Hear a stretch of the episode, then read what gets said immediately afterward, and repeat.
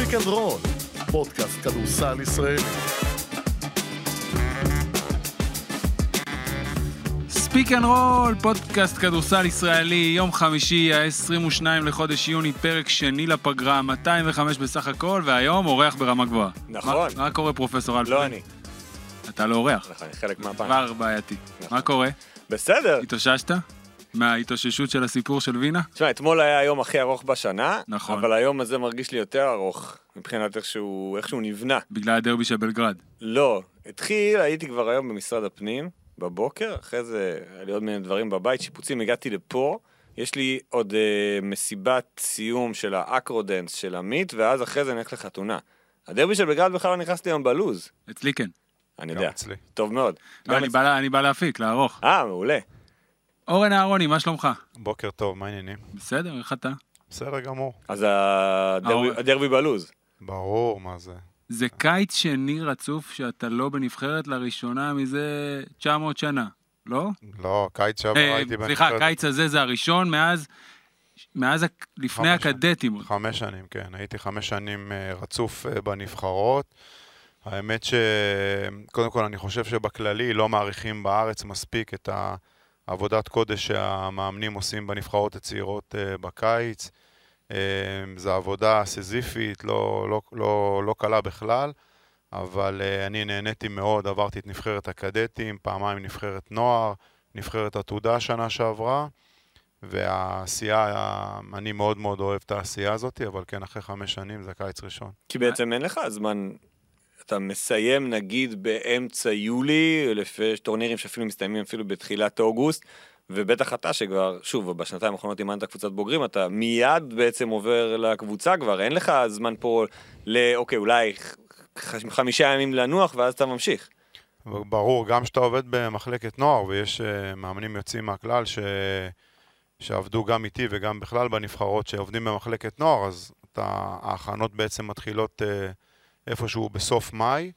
Uh, שנה שעברה, יום אחרי שהפסדנו את הגמר פלייאוף להפועל חולון, אני כבר uh, הייתי באימון עתודה אחרי שהם התאמנו עם גיא קפלן ועדי עמוס uh, שבועיים בלעדיי.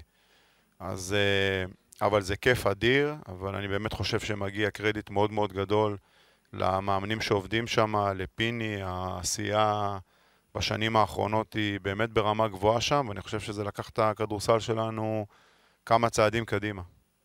טוב, יש לי, המטרה שלי, המרכזית היום, כן. שאורן יחייך. כי אורן תמיד שומר על, אה, הנה יופי, יש לי הנה, כבר חיוך ראשון, כן. הוא בחור רציני, אני מכיר אותו קצת יותר, המון המון שנים, והיכרות קצת יותר אישית, ולכן אני יודע שאורן אהרוני הוא בחור מצחיק, ולא הרבה יודעים. השנה זה בא לידי ביטוי פעם ראשונה בכתבה שעשינו על סנדי כהן, בגלל שזה לא היה עליך, הרשית לעצמך ככה לרדת עליו חופשי.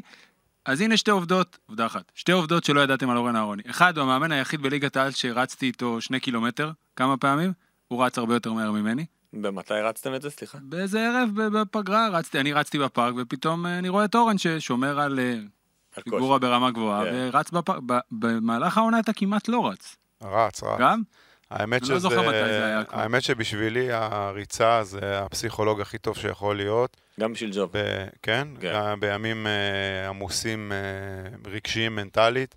לי הריצה עושה ממש ממש טוב, אה, וזה משהו שאני מקפיד עליו, בעיקר גם בעונה, וגם אה, בתקופות אינטנסיביות וקשות, הריצה עושה לי טוב. ואנשים לא יודעים את זה.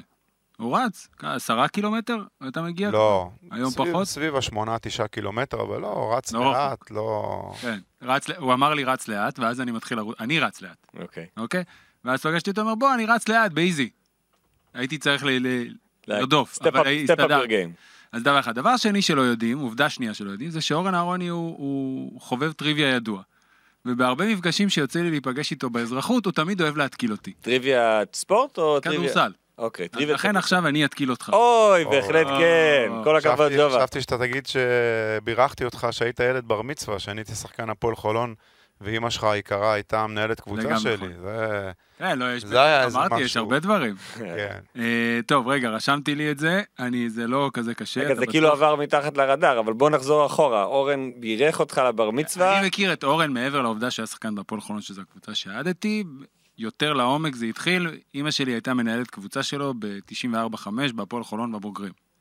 שם הכרנו יותר לעומק, הוא בירך אותי בבר מצווה, ארוחת ערב בסיום שנה, כל מיני דברים, ומאז דרכנו הצטלבו בעוד המון המון דרכים, מקומות, מפגשים, משחקן בגבעת שמואל, אה, אחר כך לעוד הרבה דברים. טוב, אני מתחיל בשאלה, בשתי שאלות מאוד קלות. מלך הסלים בכל הזמנים של הכדורסל הישראלי? ג'אמצ'י. יפה. לא, אמרתי קלות. מי יותר מבוגר, דורון שפר, עודד קטש או מאיר טפירו? דורון שפר, עודד קאטה, שומר טפירו? שפר. נכון? לא, לא אמרתי שזה קשה. לא, אלה בני גילים, אתה... יודע- אמרתי, אני מתחיל כאן. אה, גם אין הרבה שאלות. אוקיי, מי זכה בתואר מלך הסלים של הליגה חמש שנים ברציפות? מי זכה בתואר מלך הסלים של הליגה חמש שנים ברציפות? ישראלי או זר? ישראלי. ישראלי? נראה לי גם ג'אמצ'י. לא. לא? תן לך רמז, מתאזרח. שוב, הוא חי פה והכל, זה כאילו ישראלי מבחינתי. ג'ו דאוסן? סטיב קפלן. וואו, חמש שנים ברציפות זה יפה. כן.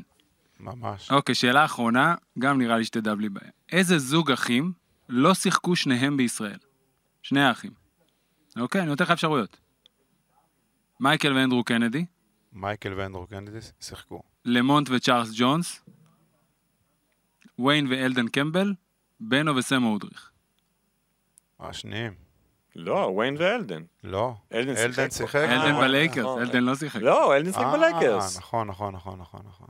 נכון. למונט וצ'ארלס ג'ונס שיחקו שניהם. זה השם המתעתע, כי צ'ארלס ג'ונס יש גם שחקן NBA כזה, לא, שיחק, אני זוכר. נכון. מייקל ואנדרו קנדי ובנו וסם אודריך זה הקל, כן. וויין ואלדן קמבל, זו הייתה השאלה הזו. בסדר, אבל עמדת בזה יפה. אני, זה יעלה לי, אני יודע, בפעם הבאה שאנחנו ניפגש, זה יעלה לי, כן. יעלה לי ביוקר, בוא, בוא, אבל בוא. הייתי חייב. בוא נגיד שהפתעת אותי. ג'ובה, מאיפה אתה רוצה להתחיל? בוא, אני רוצה להתחיל ככה. בוא נלך לקיץ 2020.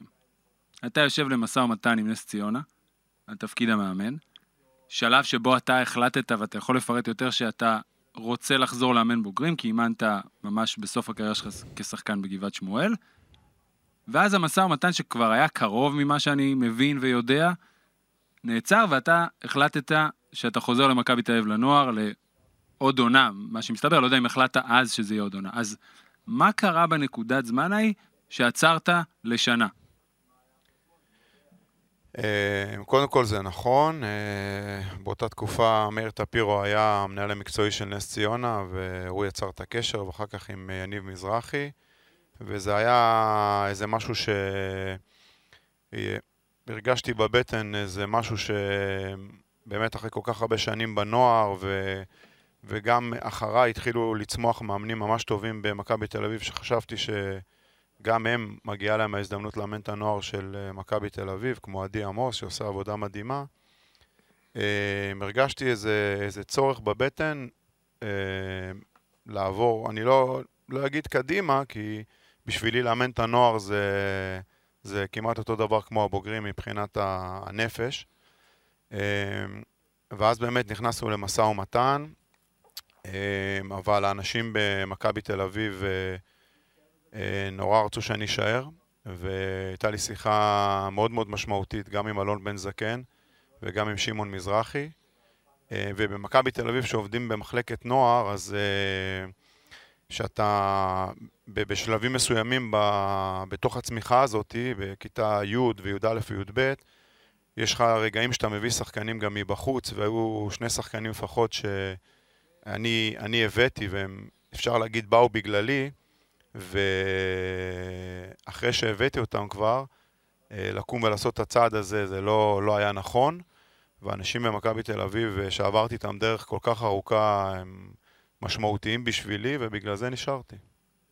וידעת שניגשת למשא ומתן, זאת אומרת, היה ברור לך שאתה רוצה את זה, ושיכול להיות שהשחקנים האלה שהבאת, לא תשלים איתם את המסלול. ואז פשוט זהו, המצפון שלך לא נתן לך להשלים את התהליך הזה, זה היה בעצם זה?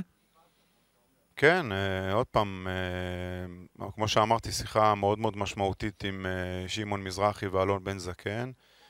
אה, כן, בעיקרון זה, אני חייב להגיד שהאנשים של נס ציונה, גם יניב וגם מאיר, הם, הם, הם, היו, הם היו ממש בסדר עם העניין הזה והבינו אותי, כי זה היה כבר בשלב אה, די מתקדם. אבל כן, בסוף זה היה, זה היה זה מה שזה. אבל בסוף כן לקחת את ההחלטה, שנה אחר כך, אתה עובר לבני הרצליה, עונת רוקי, כאילו רוקי, לא יודע, איך אפשר להגדיר את זה? חזרה, נקרא לזה, לבוגרים.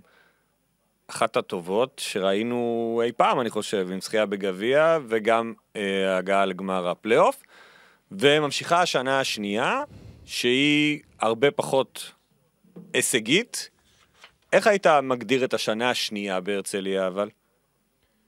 אני יכול להגיד לכם, קודם כל, השנה הראשונה היא באמת הייתה שנה יוצאת דופן, אבל אני חושב שהתחברו לנו בה דברים טובים והגיעו שחקנים אה, ברמה מאוד גבוהה, וככה עם תקציב בין הנמוכים בליגה, אה, התחבר לנו קבוצה איכותית שעשתה שנה מדהימה, מרשימה, איך שלא תקראו לזה, וזה באמת דבר יוצא דופן, כי בשלבים מסוימים, מסוימים בכדורסל הישראלי קבוצות זכו בגביע ובאליפות, אבל לא בתקציבים כאלה. והייתה שנה באמת אדירה מבחינת הכל, כן? כל, כל המועדון, הבחירת שחקנים, העבודה, היום-יום. והשנה השנייה, אני חייב להגיד לכם, שעבורי ועבור אה, יואב שמיר, העוזר שלי, מבחינת האימון הייתה מאוד מאתגרת. חווינו פציעות מאוד משמעותיות. אה, גם במהלך הקיץ אה, שון דאוסן עזב להפועל חולון ונורא רצינו בקיץ את גל מקל. חשבנו שהוא יכול לתת לנו בדיוק את כל הדברים שאנחנו מחפשים כדי להישאר אה, קבוצת צמרת נקרא לזה. ונורא רצינו והיה שלבים מסוימים, הוא היה לפני אליפות אירופה, שהרגשנו שזה הולך לקרות, ובסוף הוא לא הגיע. אז נשארנו בעיקרון חשופים ב, בעמדה של, ה, של הישראלי ושל העומק בקבוצה, ללכת לשתי מסגרות, ל-BCL, שאני חושב בבית הקשה שהוגרלנו אליו, עשינו קמפיין מאוד מאוד יפה. אמ, זה היה מאתגר מאוד, אמ, ובאמת התמודדנו עם דברים, גם כמערכת וגם כ, כמאמן, אמ, מאוד מאוד מורכבים. לשחק בשתי מסגרות בשבוע ולא להיות באמת מוכן לזה, למרות שאחר כך ניסינו לעשות כל מיני מאמצים, היה קשה. אבל אני יכול להגיד לכם שאני, באיך שהעונה הסתיימה ו... ובסוף עשינו את הפלייאוף, שזה היה הכי חשוב לנו, עוד פעם, בתקציבים שהרצליה עובדת, אני חושב שהייתה שנה מוצלחת.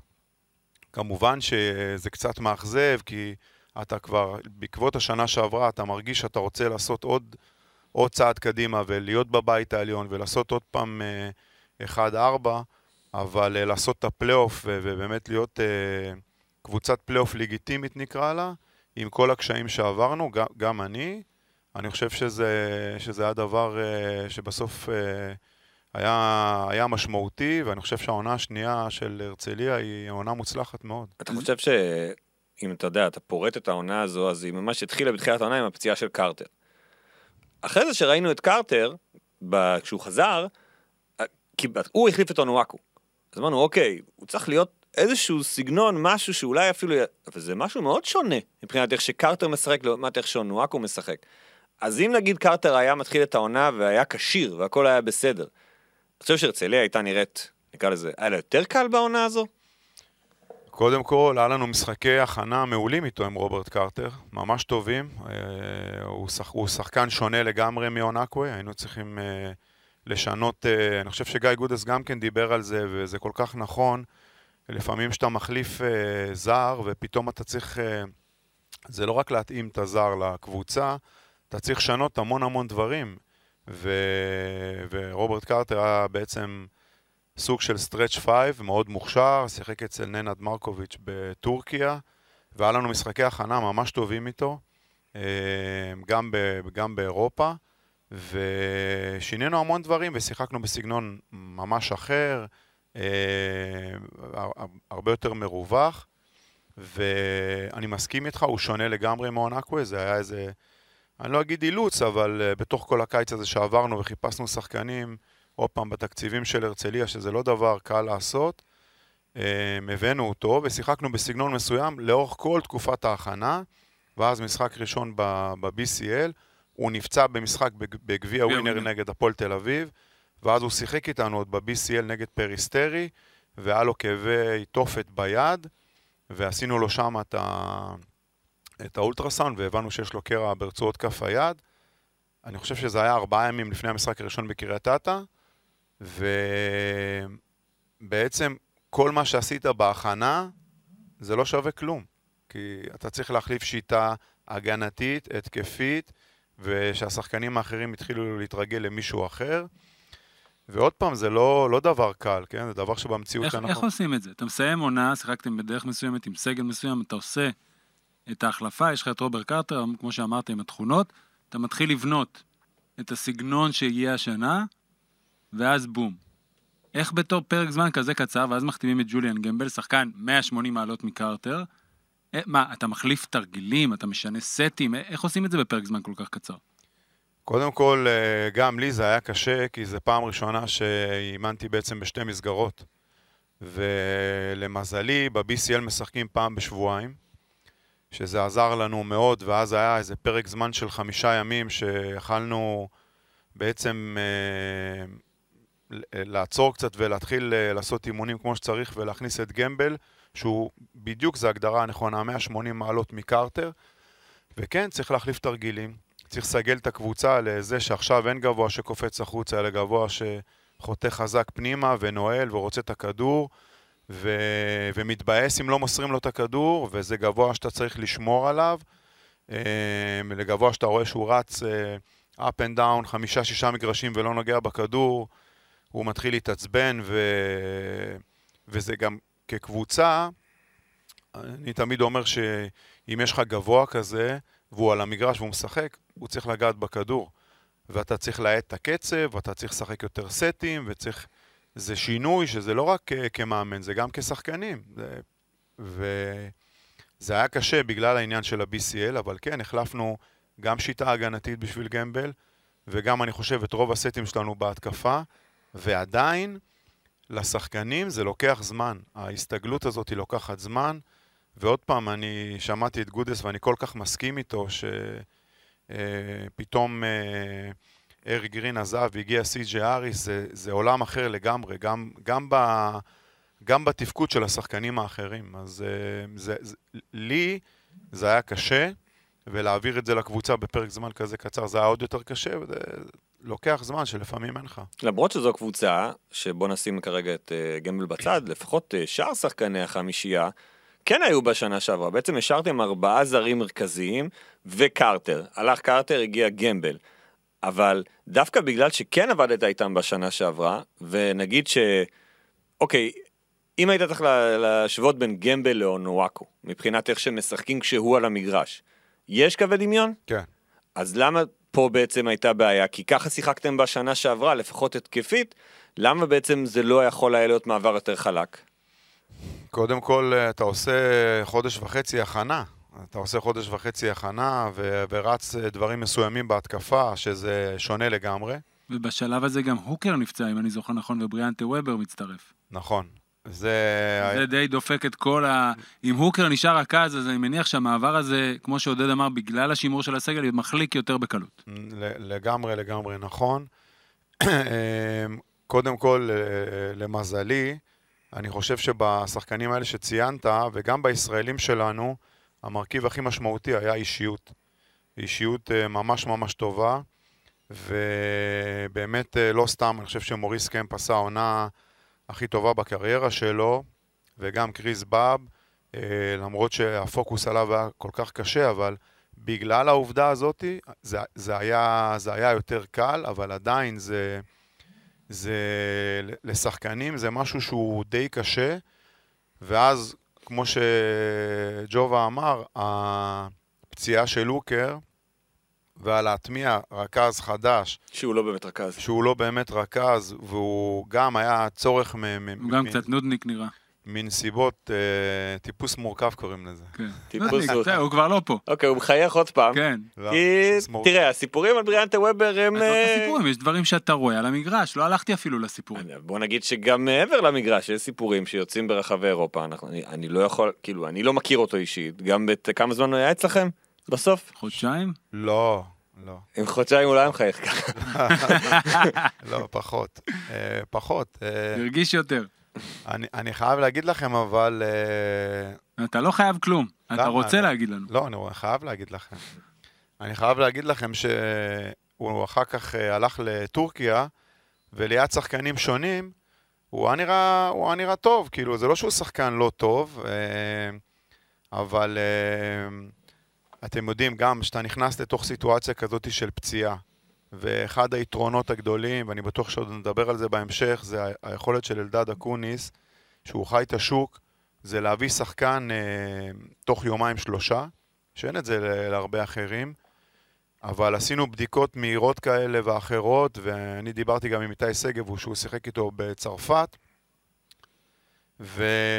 וזה מה שהיה בשוק, כאילו, אתה, אתה, אין לך הרבה ברירות, אתה לא מכבי תל אביב או הפועל ירושלים, שאתה יכול uh, לשבת קצת ולבחור בכסף גדול, ולפעמים אתה צריך uh, להביא את מה שיש בשוק, והבאנו אותו, ומבחינת האישיות והמורכבות שלו כבן אדם זה לא היה שם, והוא לא באמת רכז, וזה לא התאים לנו, אבל אני חושב שאחד הדברים הטובים שעשינו זה שהגבנו, ואני חושב שזה היה שלב ששחררנו אותו גם לפני שאוקר חזר מפציעה, ויאיר קרביץ ועודד ברונדווין, שאני מלא הערכה אליהם, כן? אחד צעיר, אפשר להגיד בתחילת דרכו, והשני לקראת uh, סוף הקריירה, התעלו על עצמם באמת בצורה, אין לתאר, עשי, עשינו איתם ניצחון בחולון וזה, ואני חושב שזה גם uh, פן שמאוד מאוד עזר לי כמאמן. הזכרת את אקוניס, שזה משהו שצריכים להגיע אליו אחר כך, אבל אם כבר הזכרת אותו, אז פרק נפרד? בוא נדבר עליו כי כבר הזכרת אותו.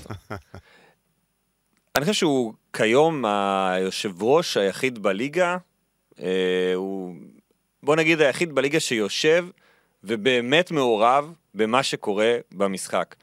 אנחנו רואים את זה, המצלמות רואות את זה, השחקן, אנשים במגרש רואים את זה. מעורב מקצועית, כי מעורב? יש יושבי ראש שמעורבים, גם איתן לנציאנו מאוד מעורב במשחק. גם יניב אבל מזרחי יושב בה, אבל בסדר, אני אומר, אבל אוקיי. הוא מדבר איתך במהלך המשחק. מאז שהוא ירש את פרי, בעצם. כן, הוא מדבר איתך על דברים מקצועיים. עכשיו, אתה המאמן, הוא בסופו של דבר היושב ראש. נכון, יש לו הבנה בכדורסל והוא נמצא הרבה מאוד שנים. איך מצליחים לייצר את האיזון בין, אוקיי, הוא בעל הבית, לבין, אתה קצת מפריע לי אולי לפעמים לנהל את המשחק.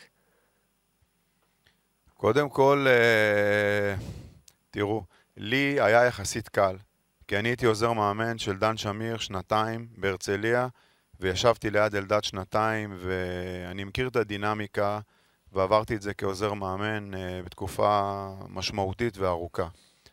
אני יכול להגיד לכם שלפעמים זה נראה גם קצת לא טוב, כי הוא אמוציונלי וכאלה, אבל בסופו של דבר זה דינמיקה של, אה, של קבוצה.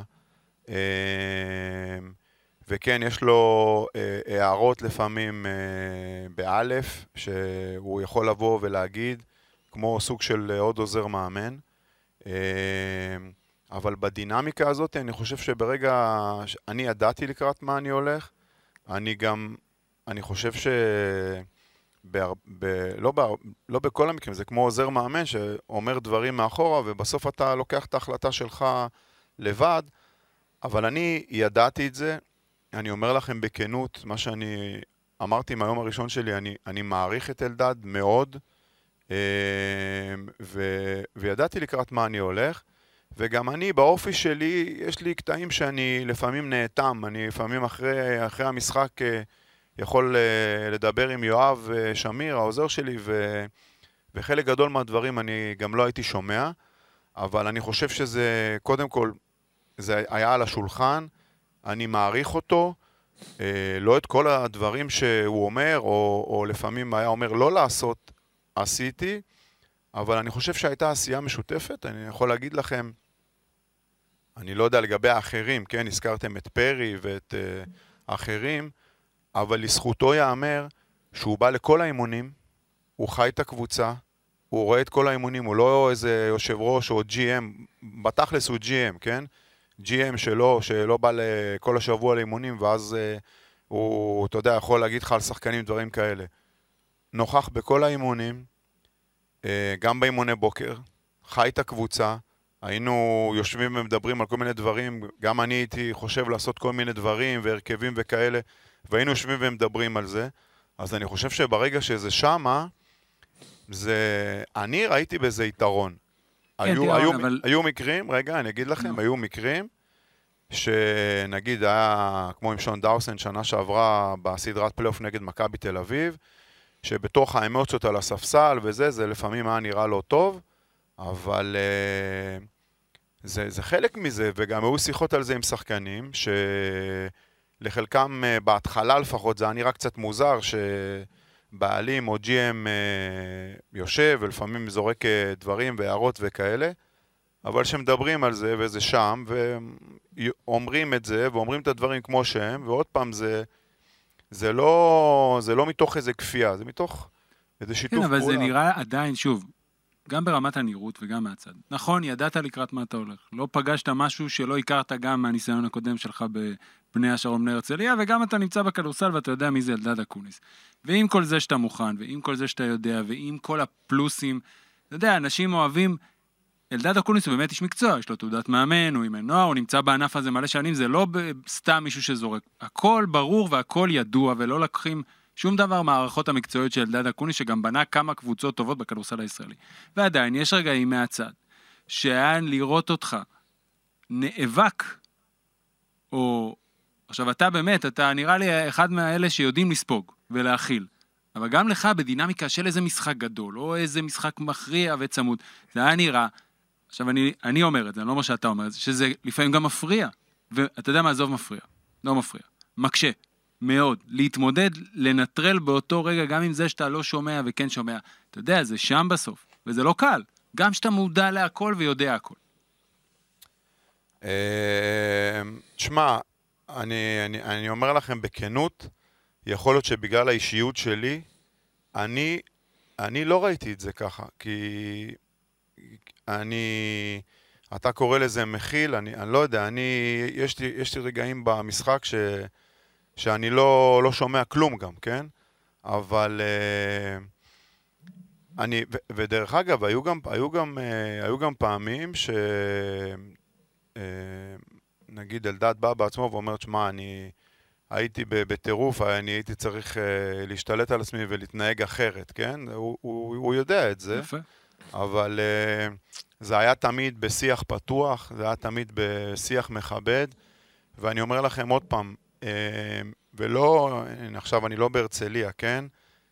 בסופו של דבר, זה בן אדם שחי את הקבוצה 24, 24-7, בא לכל האימונים, מדבר על הקבוצה, מדבר על שחקנים, זה לא איזה מישהו תלוש שבא, לא נמצא כל השבוע ובא ויושב על הספסל, ואני חושב שאם אם אתה, אם אתה מודע לזה ואתה יודע לנתב את זה למקום טוב, אז אתה צריך לדעת להסתדר עם זה. ועדיין היה שלב בתוך העונה הזו, שהקשיים של הרצליה, של הקבוצה, של ו- הפציעות, כל מה שדיברנו עד כל עכשיו. מה שקרה עד עכשיו, הובילו לעובדה שאתה כבר היית, בחודש נובמבר, היית כבר מחוץ, כמעט עזבת. היית כבר מחוץ לקבוצה למעשה. יום שישי, משחק מול נס ציונה, כן, אתה שידרת עם שידרתי, אוזמן, אני הייתי עם עודד במשחק. נכון, ו- ו- ואתה יודע, וכל המשחק ברור שבסוף המשחק אתה בא ואומר ברעיון, "אה, טוב, אני סיימתי, או אני הולך להודיע עכשיו להנהלה שסיימתי, ואיכשהו, בסוף העונה הזאת מסתיימת איתך כמאמן, ועוד, תגיד לנו אם אתה טועה, שכבר רצו אפילו שתמשיך בעונה הבאה.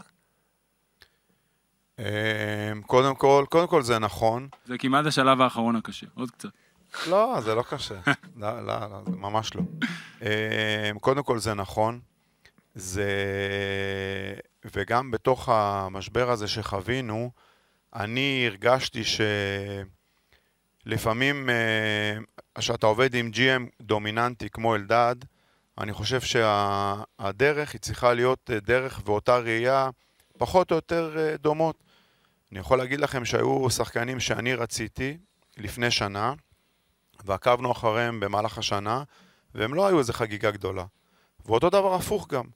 אבל היה בינינו, אה, היה בינינו איזו תמימות דעים ו- ו- וסיכום, שבאמת אה, גם בהבאה של שחקנים וגם בדרך שנבנית, שנעשה את זה ביחד.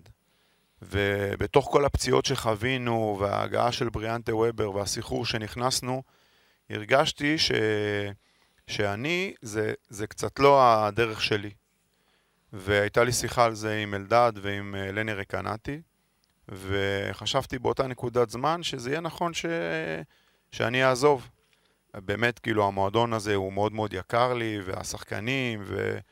וזה היה... זה היה גם עוד פעם תקופה של שני משחקים בשבוע, שאתה מרגיש שאתה רודף אחרי הרוחות של עצמך ולא מצליח uh, לייצב את העסק.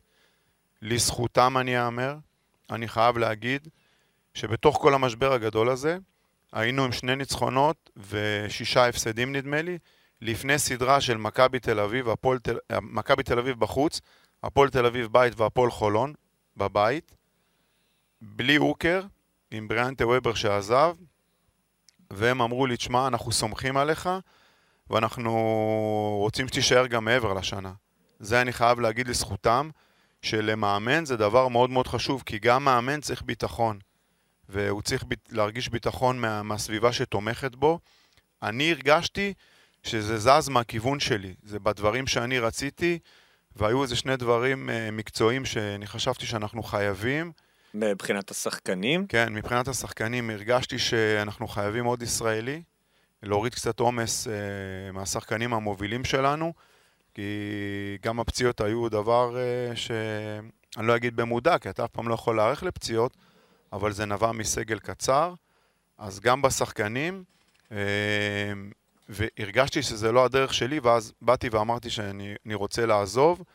ועוד פעם, לזכותם ייאמר שהם נתנו לי את כל הביטחון ו- ואמרו לי, אה, אנחנו סומכים עליך, תישאר, ו- ואנחנו נצא, נצא מזה חזקים יותר, ולא היו שחקנים בשוק, ובאמת היה תקופה מאוד מאוד אה, קשה לי כמאמן, אבל זה מצחיק להגיד, כי כל הזמן אומרים, מדברים על הביטחון של השחקנים, אבל גם מאמן צריך להרגיש את הביטחון הזה.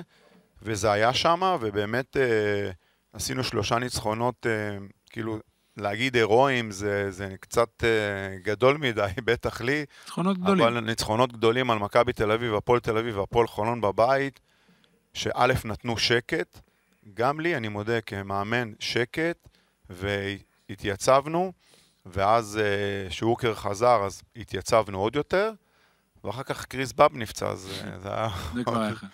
לקראת סוף העונה, בעצם עכשיו הסגל פתאום התמלא עוד פעם, כולם חזרו, ואז הגעתם לכיוון הפלייאוף, אולי אפילו לסיום העונה הסדירה, ועוד פעם עמדתם בפני איזושהי החלטה.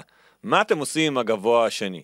ג'וליאן גמבל היה בעצם הסנטר, ואנדי ון וליט, שהיה אחד מעמודי התווך בעונה שעברה, בעונת, בעונה הטובה, פתאום יצא מהרוטציה, יצא בעצם מחמישיית הזרים, נכנס קרטר, ששחק את הארבע השני, או את הארבע-חמש, וון וליט לא חזר עד סיום הפלייאוף. מה עמד מאחורי ההחלטה הזו, סביב אה, ון וליט? אמ, קודם כל, אני, אני מאלה שחושבים שיש דברים שצריכים להישאר בתוך מועדון, אוקיי? אבל את זה אני אשתף אתכם, ואני מקווה ש... אנשים, אה, אנשים אצלנו אה, אה, יהיו בסדר עם זה. לאנדי היה מאוד קשה עם, ה, עם העניין של ה, לפעמים להירשם למשחק ולפעמים לא. אה, בחור מדהים, כמו שאתם אומרים, שנה שעברה היה לנו מאוד מאוד טוב איתו. אני חושב שהעובדה שאונקווה כל כך דומיננטי עזרה לו מאוד וגרמה לו להיראות אה, הרבה יותר טוב ממה... ממה שהיכולת שלו היא האמיתית. והייתה נקודת זמן שהוא היה חייב את העקביות הזאת, ואנחנו לא היינו במקום הזה, וזה היה קרוב מאוד לזה שהוא יעזוב את הקבוצה, הייתה לו הצעה מקבוצה אחרת באירופה, ו... וכל התנאים כאילו היו סגורים כבר, והמהלך הזה היה אמור לצאת לפועל. ובסוף הקבוצה שהייתה אמורה לקלוט אותו, התחרתה. והוא נשאר, אני כמאמן ואנחנו כמערכת לא הרגשנו שמשהו שם התערער ב... בסיטואציה שלו, ולא הרגשתי את המחויבות שלו ואת ה... את אותה תשוקה אה, לתת סוף עונה כמו שצריך, לעומת קרטר שחזר מפציעה והיה בטירוף להוכיח את עצמו. ועבד נורא קשה לחזור לעצמו. שפטנו אותו גם אני, שפטתי אותו לחומרה, כי בסוף שחקן שחוזר אחרי כמעט חצי שנה של היעדרות, זה לא אותו שחקן שהיה בקיץ, אמ, אבל אני חושב שהיה פער בגישות ב... ולי מאוד מאוד חשוב איך אתה מתאמן כל יום, ו- ולנו בכלל כמערכת שמסתכלת על, על שני שחקנים, על אחד שבטירוף מאוד מאוד רוצה, ושני שקצת דעך וסוג של התאכזב ממה שלא קרה איתו, זה בעצם הוביל אותנו להחלטה הזאת ללכת עם, עם רוברט. טוב, בוא נלך קדימה. יש עוד אחד על עוד העונה- אחד. עוד אחד על העונה הזו. בבקשה. אה, דיברת קודם על גל מקל. אז גל מקל לא הגיע, נשארתם בעצם עם שלושה ישראלים. לא הגיע לשום מקום. לא, כן, הוא החליט. ש- ש- שסיים. אה, קרביץ, סנדי כהן וברנדווין, ש... האם בתחילת העונה התכוונת שברנדווין יהיה חלק אמיתי מהרוטציה, או שזה היה תולדה של מה שקרה? קודם כל תולדה. אה, היה לנו גם, אה, התחלנו את העונה גם עם דורי סער, אה, שעוד פעם, בגלל העובדה שמקל לא הגיע כעוד מוביל כדור ומייצר, אני חושב שהוא נפגע מכל הסיטואציה הזאתי. וברונדווין הובא, ברגע האחרון כדי לחכות לראות מה קורה עם גל מקל. הוא, אלדד החתים אותו על חוזה זמני בהתחלה. Uh, כמובן גדל בהרצליה ו... ובאישיות טובה והכל, אבל הוא בא כ... באמת uh, כאיזה גיבוי עד שנדע מה קורה עם גל מקל. אבל uh, אני לא הכרתי אותו לפני זה, האנשים של הרצליה הכירו אותו ממש ממש טוב. וזה זה ממש תולדה של, של, של מציאות שנכפתה עלינו. אני לא חלמתי שזה יגיע למקומות האלה. אה, אני, כמו שאמרתי מקודם, אני מלא הערכה אליו, ואני חושב שבסוף שגם סנדי כהן קרא לו את מה שקרה לו עם החור בריאה, כל העומס נפל על ברונדווין ועל אה, קרביץ, וזה היה, כאילו, לא חלמנו על סיטואציה כזאתי, אבל uh, הוא נתן משחקים גדולים, uh, עודד. Um, אני חושב ש... אני לא חושב שהוא חלם שהוא יכול להגיע לסיטואציה כזאת, להיות שחקן כל כך דומיננטי שהוא נהפך בשלבים מסוימים. ניצח אה, משחק פלייאוף. לא רק אחד, הוא ניצח לנו משחק באילת, הוא ניצח לנו משחק בחולון, שהוא היה יוצא מהכלל, um, ובאמת, כאילו, קודם כל, אישיות, uh, אישיות uh, מקסימה, ואחד שאוהב לעבוד ובא להתאמן, ואני לא יודע, אפילו לא הספקתי לדבר איתו עד סוף העונה, לדעת אם הוא ממשיך לשחק או פורש, אבל עבורי זו הייתה מתנה, אבל זה לגמרי תולדה של המציאות בתוך כל המורכבות שנכנסנו אליה. בעצם השאלה שלי פה היא, האם אתה, בתור מישהו שגם גדל בכדורסל הישראלי, וגם אימן קבוצות נוער, וגם אימן נבחרות אה, נוער ועתודה, האם לא, חס... לא היה חסר לך בתוך הרצליה איזושהי זהות ישראלית? ברמה, מעבר לרמת גל מקל. אתה יודע, אתה בתור מישהו שפיתח שחקנים צעירים, הגעת למצב שדורי סער לא יכול היה לקבל אצלך דקות בקבוצה. כי משברים ושתי מסגרות ו-BCL, ויכול להיות שזה גדול. שוב, יכול להיות שדורי סער, אולי זה, זה גם עניין שלו וגם עניין של הקבוצה במקביל. אבל בשורה התחתונה, הרצליה שיחקה רוב העונה הזאת עם שני ישראלים בלבד. ובליגה הישראלית, יש כאלה שמסתכלים, וגם אני אחד מהם, שאומר, זה לא מספיק. צריך יותר ישראלים בקבוצה כזו. קודם כל, אני מסכים איתך לא במאה אחוז, אלא במיליון אחוז.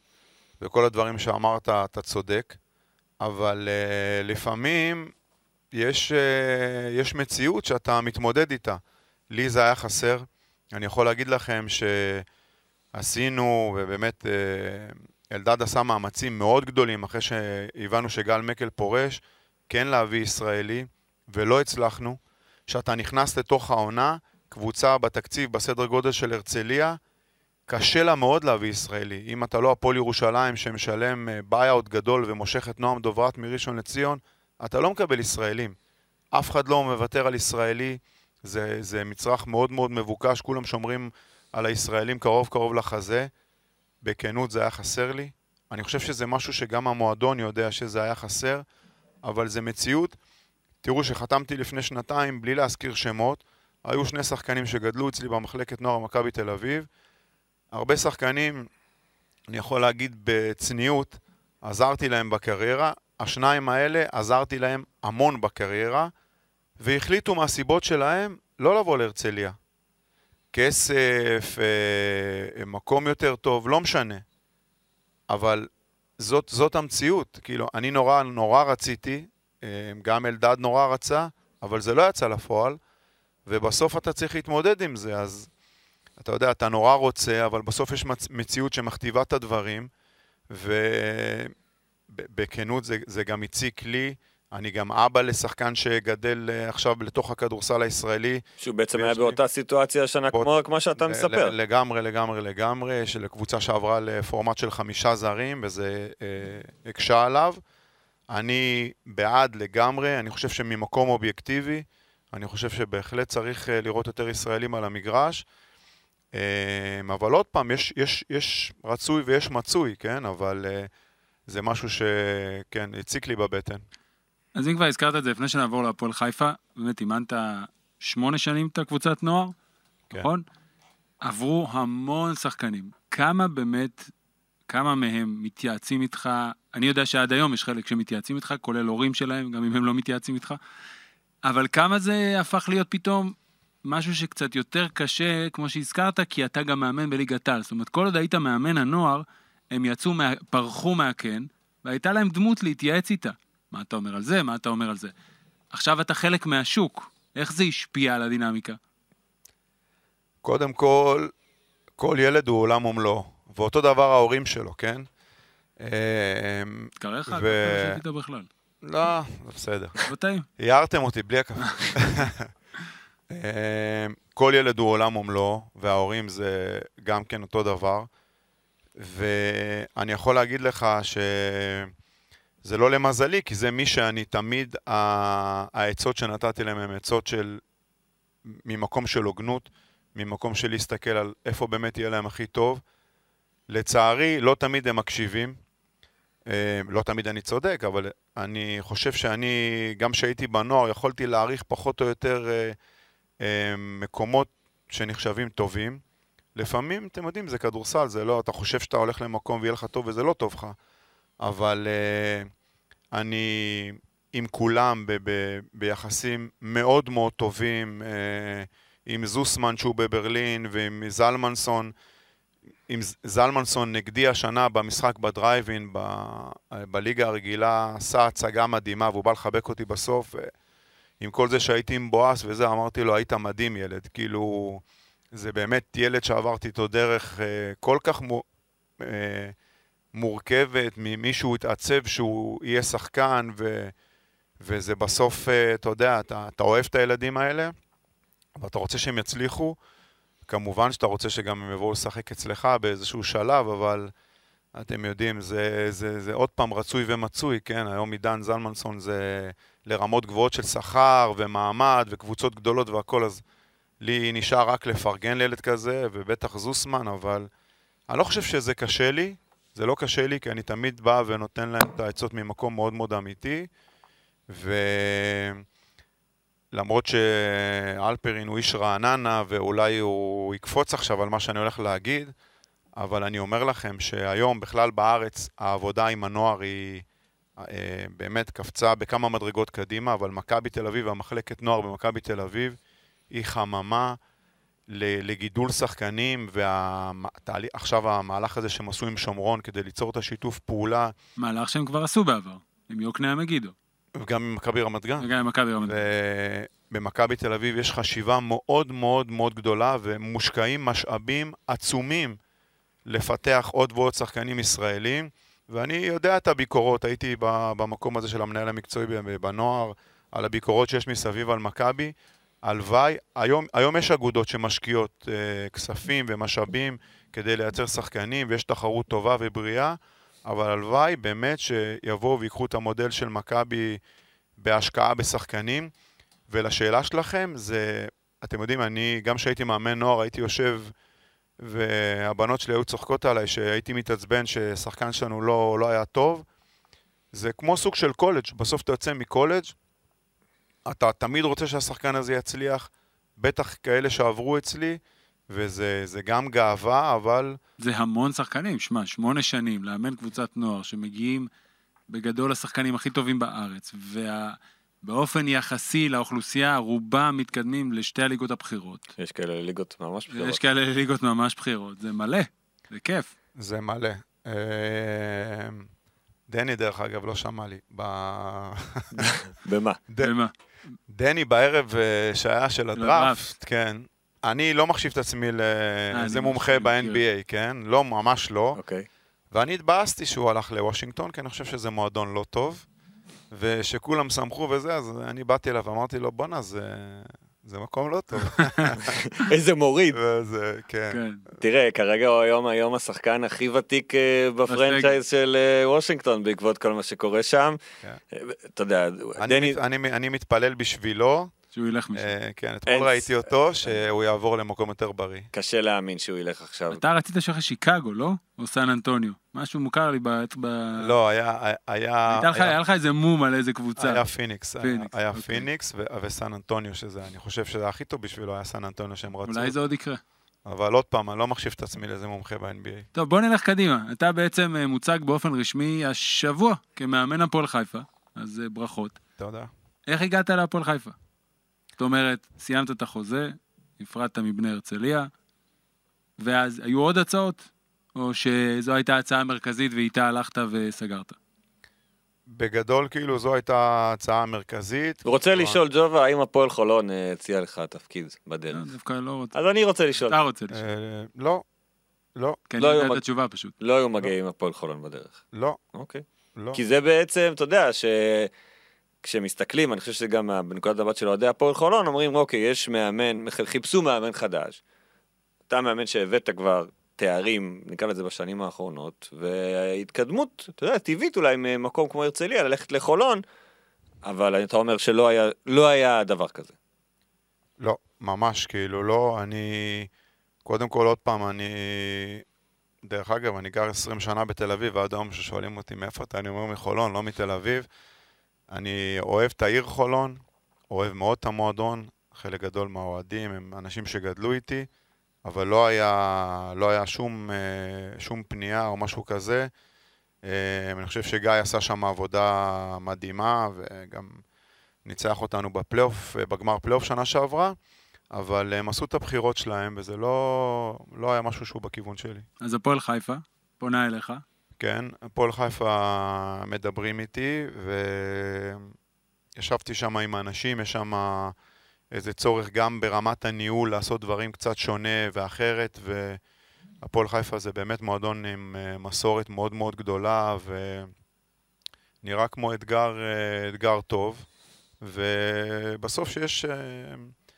אני חושב שיש איזה קשר טוב וכימיה עם האנשים, אז אה, זה יכול ללכת. תראה, עוד לפני שניגע במה התוכניות לעונה הבאה, במהלך הקיץ הזה, נאור פופלינגר מדווחת באתר ערוץ הספורט, שיש שם איזשהם קשיים אה, במשכורות, שלא שולמו לחלק מהשחקנים בשנה שעברה. כשאתה באת למשא ומתן הזה, זה משהו שדיברתם עליו, על, ה- על האירוע הזה, ומה קורה בעצם ברמת התקציב של הפועל חיפה? אז אני גם ראיתי את הפרסומים וגם שאלתי, אבל uh, יש שם חבר'ה רציניים בהנהלה ובאמת היה, היה איזה קושי תזרימי uh, בגלל כספים שהיו אמורים להיכנס, uh, אבל uh, גם אני שאלתי, אבל באמת uh, קיבלתי את התשובות ואני חושב שעכשיו, אני, אני, לא אומר את זה מידיעה של 100%, אבל אני חושב שעכשיו הם סידרו את הדברים האלה וחלק מזה שהם uh, רוצים... בעצם לעשות איזה סדר, זה גם, כמו שאמרתי, ברמה הניהולית-כלכלית. אה, עוד פעם, זה לא מועדון עם תקציבים הגדולים בליגה, וזה מאתגר, אבל מקווה אז מה. התוכניות? זאת אומרת, עמית שמחון חתום על חוזה, נכון? גם אופק אביטל. מה בעצם יש לך כרגע שאתה זה מגיע, השניים היחידים שיש, ויש את גור לביא. וגור לביא. שחוזר בעצם מהשאלה? לא, הוא היה שנה שעברה. נכון, אה, נכון, השנה לשחק, הוא כן, היה כן. שנה שעברה. שרצה כן, לתת רצה להשאלה, להתחלה אבל ולא לא יצא, יצא. נכון? אה, אז אלו שלושה שחקנים ישראלים בעצם שנמצאים אצלך כרגע, שממשיכים בעונה הבאה, ממה שאתה מספר לנו? כן. ופורמט, אוקיי, שאלה טובה, שעכשיו, פורמט מיקי זוהר. כן, מה קורה מבחינת ה... איך בעצם קבוצה ואתה יודעים לנהל תקציב, אוקיי, אומרים יש ארבעה זרים אז אתם מקבלים עוד שלושה מיליון שקל לתקציב. הכסף הזה עוד לא עבר.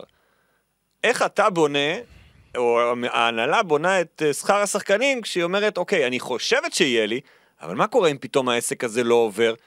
אנחנו נכנסים עוד פעם לסיפור הקשיים התזרימיים והתקציביים של השנה הש- החולפת. נכון, אה, ואתמול ישבנו ודיברנו על זה. אז אה, תראו, באמת אף אחד לא יודע, גם אף אחד לא יודע מה יהיה המספר, ואף אחד לא יודע אם זה באמת יקרה. והם באו ואמרו לי, תקשיב, עד שזה לא ודאי, זה... אנחנו לא לוקחים את זה בחשבון בתקציב שלנו.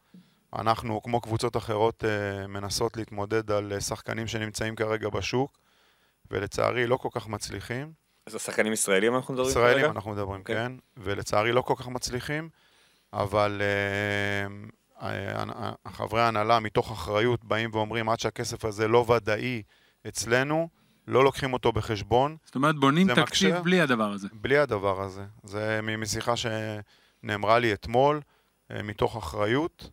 אה, ברור שזה קשה, וגם אה, יש קבוצות שעכשיו בליגה ברמה תקציבית הלכו עוד צעד קדימה. עוד עשרה צעדים קדימה.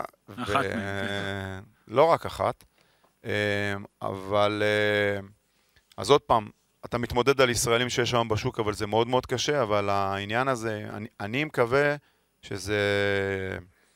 ש, שיהיה, שיהיה איזו החלטה ודאית, לא משנה כן או לא, כמה שיותר מהר, כי זה באמת משהו, אתה עובד באיזה חוסר ודאות כזה שאף אחד לא יודע באמת מה יקרה. אבל בכל מקרה זה פורמט של ארבעה זרים, כי גם שנה שעברה, הפועל חיפה הייתה עם פורמט ארבעה זרים מתחילת העונה עד סופה, אמנם באיזשהו שלב היו לה כמה זרים בסגל, כמעט כולם קראו להם ג'ונס, אבל הם שיחקו עם ארבעה זרים, אז אני מניח שזה גם פורמט העבודה שלפיו אתה כבר מחפש את הזרים שלך. כן, אר- ארבעה זרים, אה, זה, זו האסטרטגיה וזו ההשקפה של, ה, של, ה, של, של ההנהלה בחיפה, וכן, זה, זה יהיה הפורמט. כמה ישראלים, אוקיי, יש לך ישראלי בכיר, עמית שמחון, בטח זה יופי של, נקרא לזה עמוד תווך בתוך קבוצה.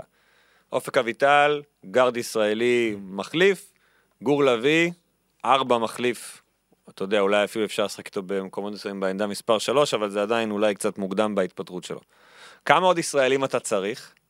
מה העמדות שבעצם אתה חושב ש... איך אתה יכול בעצם לחשוב מה הישראלים והעמדות שאתה צריך, שאתה עוד לא יודע איזה זרים אתה מביא? איך בעצם כל הלך המחשבה פה? מה קודם? הפוך, קודם ישראלי, ואז זרים.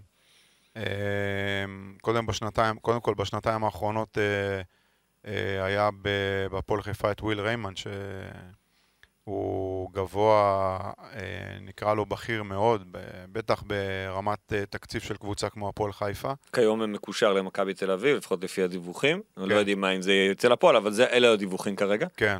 אה, אז זה משהו גם כן שאנחנו נצטרך להתגבר עליו. אז אה, מאוד מאוד רוצים למצוא גבוה ישראלי, ו... ועוד גארד ישראלי בכיר, ועוד, אה, נצטרך להביא עוד אה, שחקן צעיר כזה לפני הפריצה, שנוכל אה, להתמודד אה, בתקציבים. עוד פעם, אה, לקבוצה כמו שלנו, אה, ברמת תקציב שלנו, אין לך כרגע הרבה מה לעשות, כי אתה פחות או יותר מחכה לראות מה הגדולות יעשו, ואז אה, זה מתחיל אה, לרדת לכיוון שלנו, כי אנחנו לא באמת יכולים להתחרות עם הקבוצות הגדולות על ההצעות ש... אבל. אבל יש שחקנים פנויים בשוק שהם לא מיועדים, הנה תראה, הפועל חולון החתימה שני שחקנים, בלי לחכות לקבוצות הגדולות. נתנאל ארצי חתם לשנתיים, שון דוסון חתם לעוד שנתיים.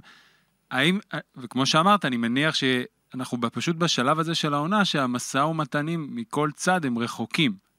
אבל יש שחקנים שאתה יכול לנסות להחתים, הם לא ישחקו בהפועל ירושלים השנה ולא במכבי תל אביב. לא בטוח, אה, אוקיי, אני מניח שיש כמה כאלה, כן. ולא בהפועל תל אביב. יש לפחות אחד כזה שאנחנו מדברים איתו, ונכנסה לו הצעה מהפועל ירושלים. מי? וזה לא משנה, וזה אלפאי, רוצים אה, לעשות פה... אה, העביר אותנו? העביר אותנו, ל- העביר אותנו למושב האחורי, מה שנקרא, כי זה לא באמת משהו שאנחנו יכולים להתמודד איתו. אבל עוד פעם, ואמרת הפועל חולון, הפועל חולון היא קבוצה? גדולה. מה, את זוסמן? כן, מאוד, מאוד, לא, כי הוא קיבל הצעה מהפועל ירושלים. כן. חשבתי אולי על. מושקוביץ. אה, אוקיי. אולי. מי יודע? אולי, אולי. מי יודע? אה, לא, אבל באמת, זה באמת, אה, בוא נגיד שמעבר לחוסר ודאות שיש בכל קיץ, אז, אז הקיץ הזה אני חושב שאפילו עוד יותר קשה. אה, מתי, אם אתה כאילו מסתכל על הקבוצה שלך, מתי אתה רוצה לראות אה, סגל? מתי בעצם זה כבר נחשב לך מאוחר? עוד פעם, אה, זה, זה קשה, זה כמו דומינו, כי יכול להיות שאם פתאום כן. תוך שבוע נכון, הפועל ירושלים, מכבי תל אביב, הפועל תל אביב יסגרו סגל, אז דיברנו על זה גם בפרק הקודם, כן. אז זה ישתחרר, ואז הכל יתחיל ליפול, ואז המשאים ומתנים תופסים תאוצה, גם אם מצליחים וגם אם לא. נכון, נכון, לגמרי, זה... כי- ברור שכמאמן אתה רוצה כמה שיותר מוקדם, כי הוודאות היא יותר גדולה, וההכנה והכל. אבל אתם יודעים, זה, זה עסק כל כך דינמי, אמנם עבר הרבה זמן, אבל אנשים לא זוכרים שאנחנו קיבלנו מתנה שקוראים לה קריס באב, שבוע לפני פתיחת העונה. כאילו עשינו גם הכנה עם שחקן אחר לגמרי, שלא היה מספיק טוב, ו... ג'אביון המלט. ג'וון המלט, נכון, יפה עופר. ו... ואחרי משחק אימון בראשון לציון, החלטנו שאנחנו חייבים לעשות איזה משהו, ושבוע לפני תחילת העונה, קיבלנו מתנה שקוראים לה קריס באב. אז uh, הדברים האלה הם דינמיים, ואני חושב שבעסק הזה אתה צריך גם לשמור על צניעות, ואתה צריך גם מזל, ולפעמים אתה חושב ומתכנן וכאלה, אבל בסוף יש איזה משהו שטורף את כל הקלפים, לטוב, ולצערי לפעמים לרע. מדברים הרבה על זה ש... דיברנו על זה קודם גם על, על הזהות של השחקן הישראלי וזה שאין מספיק שחקנים ישראלים בליגת העל. אבל אני ניקח שנייה רגע את הצד השני.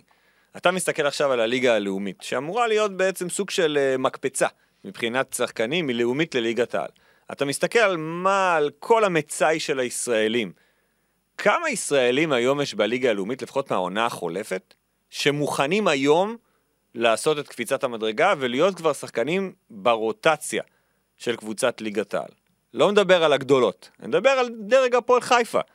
יש לי תשובה גדולה בשבילכם. אני, גם אני על עצמי, אומר לפעמים, אל תהיה פחדן. אני אומר על עצמי, כי גם אני מפחד ממה שאתה אומר. אבל בסוף, אתה רואה שהשחקן הזה, שאתה עכשיו אומר בליגה לאומית, אף אחד עוד לא מוכן. אני, שעליתי לבוגרים בהפועל חולון, אתה חושב שהייתי מוכן? לא. וחטפתי צרחות מאפי בירנבוים ו- ולא הייתי מוכן. וזה היה, היו שני זרים ושני מתאזרחים. ממש לא הייתי מוכן. ואור קורנליוס, שגיא קפלן לקח אותו לגלבוע, היה מוכן? לא בטוח. אבל בסוף, יש את השחקן הזה שאתה חושב שהוא יוכל לעשות את הקפיצת דרך, ואתה צריך את התנאים מסביב, ואתה צריך שהמאמן יהיה באמת שלם איתו וייתן לו את זה, ובסוף זה קורה. יש כאלה שאתה אתה מנסה וזה לא מצליח, ואתה רואה שזה, שזה לא קרה, אבל בסוף אף אחד לא מוכן בליגה לאומית. אף אחד מהצעירים הוא לא באמת מוכן. זה לא... הר, הרמת מוכנות שאתה מדבר עליה, נוח לי לדבר על שחקנים אחרים כי אתה יודע, זוסמן עשה עונה במכבי רעננה, כי הוא, והמון קבוצות ליגת העל רצו אותו, שהוא סיים את הנוער. הוא רצה, הוא הוא רצה להוביל. ליגה לאומית, בדיוק, הוא רצה להוביל בקבוצה בליגה לאומית, הוא בכלל היה חתום בהוד השרון, לא חתום, הוא סיכם בהוד השרון, ואנחנו חשבנו ואמרנו לו שעדיף לו רעננה, והוא הלך לרעננה בהחלטה גדולה לברק פלג. וברק פלג, שאני חושב שהוא אחד המאמנים הכי טובים בליגה ועושה עבודה מדהימה, המשפט הראשון שהוא אמר לי זה את מה שאתה אמרת לי. אני הייתי מאמן, מאמן נוער, הוא אמר לי, תגיד, אתה חושב שהוא מוכן? לליגה לאומית ברעננה. עכשיו, להגיד לך ממקום של מאמן נוער, הוא מוכן, לא מוכן, זה קשה, כן? אבל בסוף הוא עשה עונה מדהימה והכל, ואז בא לבוגרים של מכבי תל אביב. אתה חושב שהוא היה מוכן למכבי תל אביב? אני חושב, אני, בוא נגיד שזוסמן הוא לא אחד מאלה שיש לי לגביו סימן שאלה.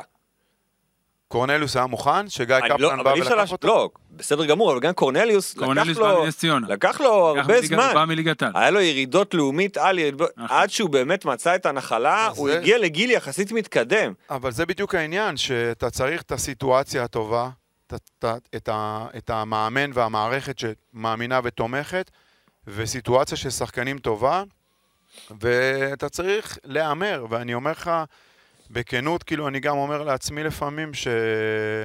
שלא צריך לפחד, כי בסוף מישהו צריך, צריך לזרוק אותך למים, וזה קשה לדעת, אתה יודע, לפעמים זה מצליח, לפעמים זה לא, אבל uh, בסוף זה צריך לקרות. בסוף צריך לקחת את השחקנים האלה, בוא נגיד מהגילאי 19 עד 23, והם יצטרכו להיכנס. חלק יצליחו, חלק לא, חלק יהיו, עוד פעם, אני מלא הערכה אליו, אני לא אוהב לדבר על שמות, אבל קורנליוס כזה שהתמודד ועלה וירד וזה, ובסוף קיבל מגיא קפלן את ה... עד שמצא את הסיטואציה הכי טובה ש- הכי טובה, ועשה עונה טובה, עונת פריצה נקרא לזה בגלבוע, ועשה טוב, וזה זה שונה ממה שאני גדלתי, שאני גדלתי בכדורסל הישראלי.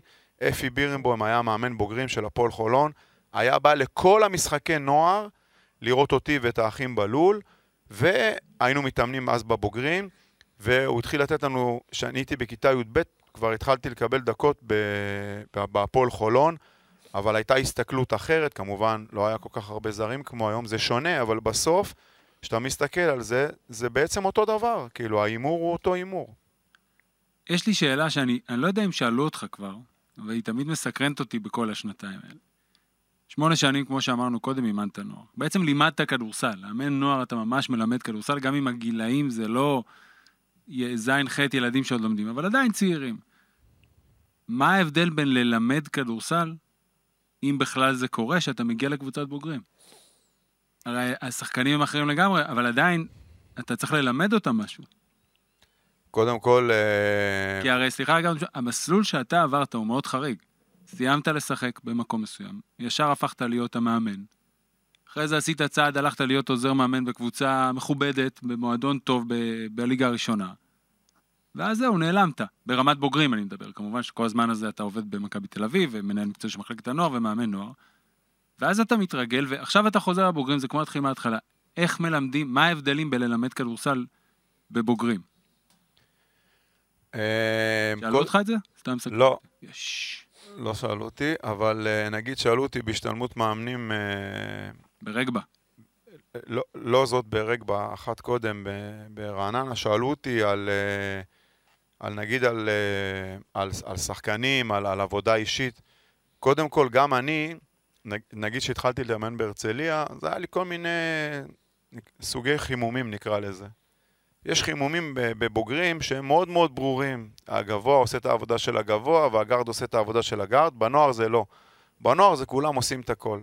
ויואב שמיר, שהוא אחד האנשי כדורסל הכי טובים בארץ, והיה לי באמת עונג שהוא היה עוזר מאמן שלי, הוא גם בא ממחלקות צעירות. וישבנו יום אחד להכין איזה אימון, ואמרתי לו, בוא, בוא, בוא נצא כאילו מהשבלונה הזאת שהגבוה בא ומוסר והולך לחסום והוא חותך, בוא, בוא נעשה משהו של נוער כזה. והתחלנו לעשות חימומים של נוער, והשחקנים היו בטירוף.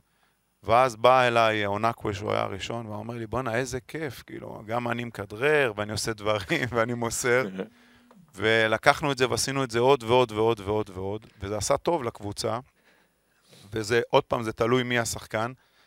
אני יכול להגיד לזכותו ולזכותו של, נגיד, של קווינטון הוקר וגם לקריס באב. אה, קודם כל, את קריס באב, לי קשה ללמד כדורסל. הוא יודע כל כך הרבה כדורסל, וגם כשאני הייתי שחקן, היו שחקנים שהם איי-קיו ברמה הכי גבוהה שיכולה להיות. אתה יכול לכוון, אתה יכול לדבר. דרך אגב, אני מאלה שמאוד מאוד אוהב להקשיב גם לשחקן, שאיפה נוח לו לקבל את הכדור, ואם שומר עליו שחקן נמוך או גבוה, ואם uh, להריץ אותו מצד לצד זה נכון, אולי זה לא מתאים לו.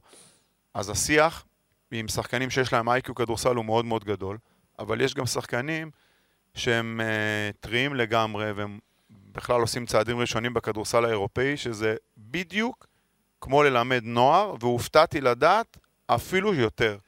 אפילו יותר ברמה של uh, למסור מסירות מהכיס, שאתם יודעים, זה, זה כאילו אימונים, uh, בוא נגיד ברמת נערים, לא ברמת נוער, לרדת נמוך ולמסור מנמוך ולעשות הטיה לפני מסירה, אבל יש שחקנים שצריכים את זה. יש שחקנים שאוהבים את הרעיון הזה, ויש כאלה שפחות, שזה לא מעניין אותם, ואתה רואה שהם לא באמת רוצים להתקדם קדימה, אבל מצאתי את עצמי בהרבה סיטואציות, הולך הרבה יותר למקום של לימוד נוער מאשר לבוגרים, אבל עוד פעם, תלוי מי השחקן.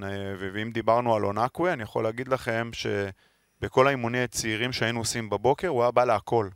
להכל. וכל הזמן הוא אמר, אני רוצה לסגל עוד איזה, איזה תנועה, ונורא היה חשוב לו לשפר את הסיומת ביד שמאל.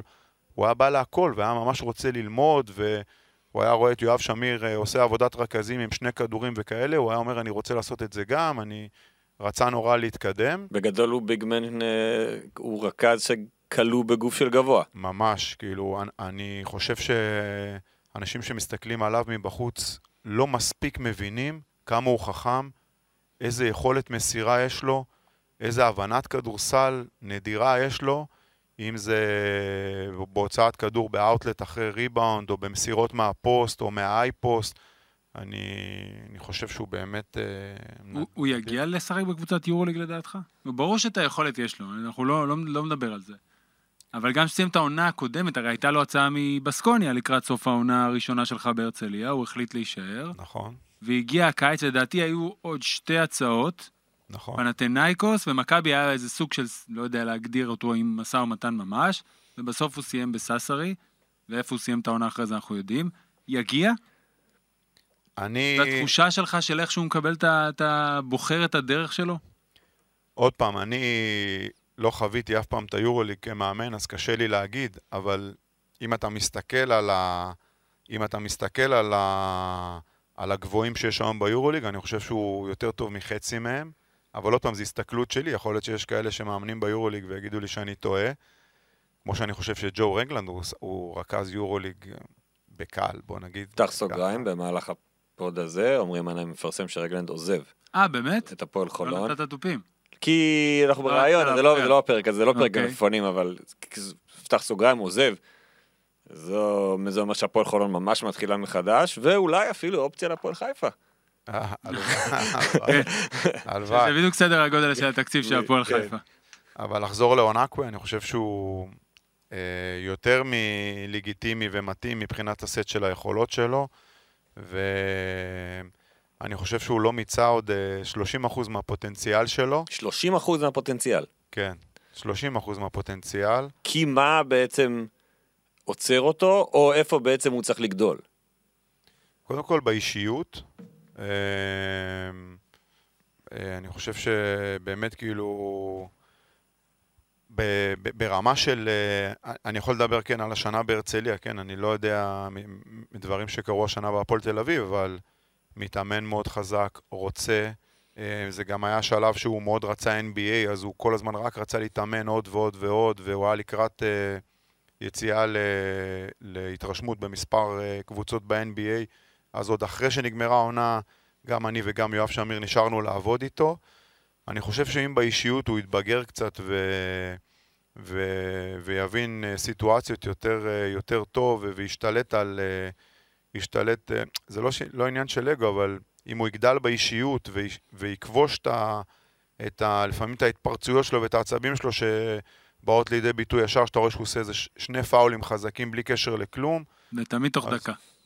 כן, אבל uh, אני חושב שמבחינת היכולת הוא, הוא לגמרי שמה, אבל עוד פעם, אני אומר את זה בצניעות, כי אני לא חוויתי יורוליג, ויכול להיות שיש כאלה שמאמנים ביורוליג שחושבים שזה לא. עכשיו, עוד דבר שאפיין אותך בשתי העונות האלה, אני בטח, אני מתאר לעצמי שאתה מודע אליהם, זה הגנה אזורית. מחזור אחד, משחק אה, פתיחת העונה שלכם בעונה שעברה, בדרייבין, או מההתחלה, או כמעט כל המשחק, שומרים אזורית. ופתאום זה נהיה אזורית של אורן אהרוני ובני הרצליה, זה נהיה עניין. עכשיו, ישב פה, היה איזה יום אחד, אה, היה יום של חמישיות, וישבנו, והיה פה מולי קצורין, ואמר, למה אתם מתפלאים שומר אזורית? גם בנוער היה שומר אזורית. באיזה נקודה מתחילה העונה, ואתה אומר, אוק, וההגנה האזורית היא, היא פח, הפכה להיות פחות אופנתית, חוץ מהאישית, ש- אזורית שמתחלפת לאישית וכאלה, שזה אנחנו רואים במשך שנים. אבל אזורית כזאת של 3-2, שהשנה הייתה יותר 2-3, כמו שאמרת, אני מניח, התאמת לחומר השחקנים, אבל אתה מתחיל הכנה לעונה הראשונה שלך, ואתה אומר, אוקיי, אני, אני שומר את זה בצד, או שידעת שאתה הולך להשתמש בזה המון? קודם כל, אני חושב שזה תלוי ב, ב, ב, בסגל שחקנים שיש לך, ו... ושאתה פחות או יותר מנסה להעריך מה קבוצות אחרות יבואו ויעשו לך.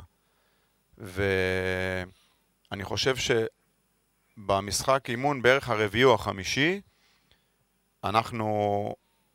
מצאת, מצאתי את עצמי שכל הקבוצות קוראות לצ'יננו, לאונקו. ברמה של עשר התקפות רצוף. עכשיו, יש פה ב- בליגה גארדים מוכשרים בטירוף. ואני, אח- במשחקי אימון, אם, לא זוכרים את זה, כן, אבל הוא היה משחק איזה 18 דקות, או שהיה לו בעיית עבירות, או שהוא היה מתעלף. ואתה אתה אומר שכמאמן, אתה צריך למצוא לזה פתרון. ועברנו משחק אימון אחרי משחק אימון, ולפעמים שניים ושלושה גארדים, וכל הזמן תוקפים רק אותו. ואז, אה, ואז באתי ואמרתי, תשמע, אם זה יהיה ככה בליגה, אנחנו גמורים, כי לא נצליח שהוא יישאר על המגרש, וכמו שאמרתי, או בעיית עבירות, או שהוא, או יתישו אותו, ואמרתי שצריך לבנות אזורית. ועוד פעם, אתה צריך להסתכל על זה לפי הסגל שחקנים שיש לך. אם יש לך... זאת אומרת, באף נקודה שהגעת לקבוצה זה לא היה לך בראש, פשוט ראית את המשחקי ההכנה ואז זה הגיע. ראיתי, זה גם קרה לי בנבחרת עתודה עם גלעד לוי. כי אמרתי, גלעד הוא חשוב מאוד, אנחנו רוצים שישחק כמה שיותר. אם נישאר באישית, באיזשהו שלב, או שהוא ייגמר, אנחנו לא נפיק ממנו את המיטב, ובגלל גלעד לוי, בנבחרת הנוער זה גם היה, היה איזה ניסיון שלא הצליח לי כל כך לשמור 1-3-1 בשבילו, אבל גם בנבחרת אה, אה, עתודה שמרנו 2-3 בגלל גלעד לוי. עכשיו, אם אתה מאמן ויש לך לוקסוס, שיש לך ארבעה גבוהים ברוטציה, כמו שהיה לפועל ירושלים, אז לא בטוח שצריך, אבל אני חושב שזה תלוי השחקנים שיש לך, ואתה צריך לחשוב, כי אתה, אתה או שאתה מוציא, לצורך העניין, את אונקו, אתה מוציא אותו, כי כל הזמן זה היה עליו, ניסו למשוך ממנו עבירות ו, ולהתיש אותו, וזה קשה. ואם הוא לא גבוה שמשחק 20 דקות, אלא אתה רוצה שישחק 30 דקות, אתה צריך לתת לזה מענה. ו... ושלוש-שתיים זה משהו ששמרתי באמת בנוער של מכבי תל אביב, כי גם היו לי, היו לי סנטרים גדולים שאין בליגה לנוער. היה בזמנו את זלמנסון, אחר כך את פליישר, אחר כך את יונתן אטיאס. הם לא יכולים לשמור בליגה לנוער, ובגלל זה, זה הטמעתי אזורית. זה עוד פעם בגלל הסגל שחקנים, לא בגלל שזה איזה פילוסופיה שלי. בגילאי הנוער, אבל זה לא ויתור לשחקן הזה מבחינתך? שאתה אומר, הוא לא יכול לשמור אישית, אבל אולי המטרה היא כן לנסות ללמד אותו לשמור אישית כדי שיגיע לבוגרים, ואז יוכל לתת את הדבר הזה, את המענה הזה. אתה, אני חושב שראית את הסדרת נוער שלי, אה, לי יש זיכרון ממש ממש טוב, נגד רעננה של גיל בני ומייקל בריסקר. וקררה. עם עידן זלמנסון. אתה חושב שיש למישהו, אה, לעידן זלמנסון, היה איזה סיכוי לשמור על מישהו מהם? לא, עכשיו אתה... אתה מדבר על החילוף כאילו בסוויץ' בעצם. לא, לפני. לפני. כאילו קררה היה חמש. וזלמנסון היה צריך לשמור עליו בעצם. ברור, ו... וזה לא היה תמיד קררה, זה היה לפעמים חמישה גארדים, אתה רוצה לעזור לו, זה לא עכשיו משחקים גבוה נגד גבוה וזה, והם מלמדים אישית. ואני אומר לכם, זה לא מאיזה התאהבות שלי, זה פשוט מכורח הנסיבות, זה... אתה, אתה צריך uh, לראות עם מה אתה משחק. אני יכול להגיד לך שהיינו יוצאים לטורנירים uh, ביורוליג, במכבי, אז היה הרבה יותר אישית, כי היה מצ'אפים הגיוניים, ולפעמים זה לא קורה, כן? זה... אין, כאילו, יופי, אתה רוצה שהוא ישמור, אבל על מי הוא ישמור? ו... שחקן הכי גבוה בקבוצה השנייה הוא מטר תשעים וחמש. במקרה הטוב, כן, שמשחק על הקשת, אז אתה רוצה שזה יקרה, אבל זה עוד פעם, זה, זה, לא, זה לא ריאלי, זה לא, זה, אתה, אתה מכשיל אותו בעצם, אתה מכשיל אותו, ואז בעצם, אה, ואגב, אתה מסתכל על מחלקות נוער משמעותיות מאוד באירופה, ואתה רואה שיש אזוריות, וזה לא איזה מילה גסה. ראינו את אה, ריאל מדריד לוקחת אה, יורוליגים לשמור 2-3, שפבלו לסו שמר 3-2, אבל אני לא חושב שזה משהו, אני חושב שמאמן צריך להתאים לפי השחקנים שיש לו, ואני זה היה מתוך מקום לעזור לאונקווה, כי אמרתי אם אנחנו נכנסים לליגה ככה בלי עוד איזה, איזה כלי נשק בהגנה, הוא לא יחזיק מעמד. זאת אומרת שבשנה הבאה, בקבוצה שלך, אתה, זה לא שאתה אומר עכשיו, אוקיי, הכלי נשק... חיפה. כן, בהפועל חיפה הכלי נשק המרכזי שלי, אני שומר 3-2 בהגנה. לא, אני מחכה לראות מה אני מצליח להביא. אם אני אביא, אביא פתאום חמש אתלטי שיכול לצאת חזק ולחזור, אין סיבה בעצם לא להישאר באישית כל המשחק. יש לנו את הדוגמה הכי, הכי טובה בהפועל ירושלים, עם שני גבוהים, גם הנקינס וגם איתי שגב, שהם שומרים מעולה, כן? עם מאמן הגנה מעולה, שהיה שיטה, היה דברים מאוד ברורים, כולם עשו את אותו דבר, כולם בסגל הם שחקני אחד על אחד טובים. אז אני חושב שזו הדוגמה הכי טובה לזה, אבל עוד פעם, עומק, וס... וסגנון שחקנים. שאלנו במהלך העונה האם מה שג'יקיץ' עשה השנה בהפועל ירושלים, האם מה שעשה השנה בהפועל ירושלים ישנה קצת את הדיסקט גם אצל המאמן הישראלי. יהיה טרנד. טרנד של, טרנד של בוא נשמור.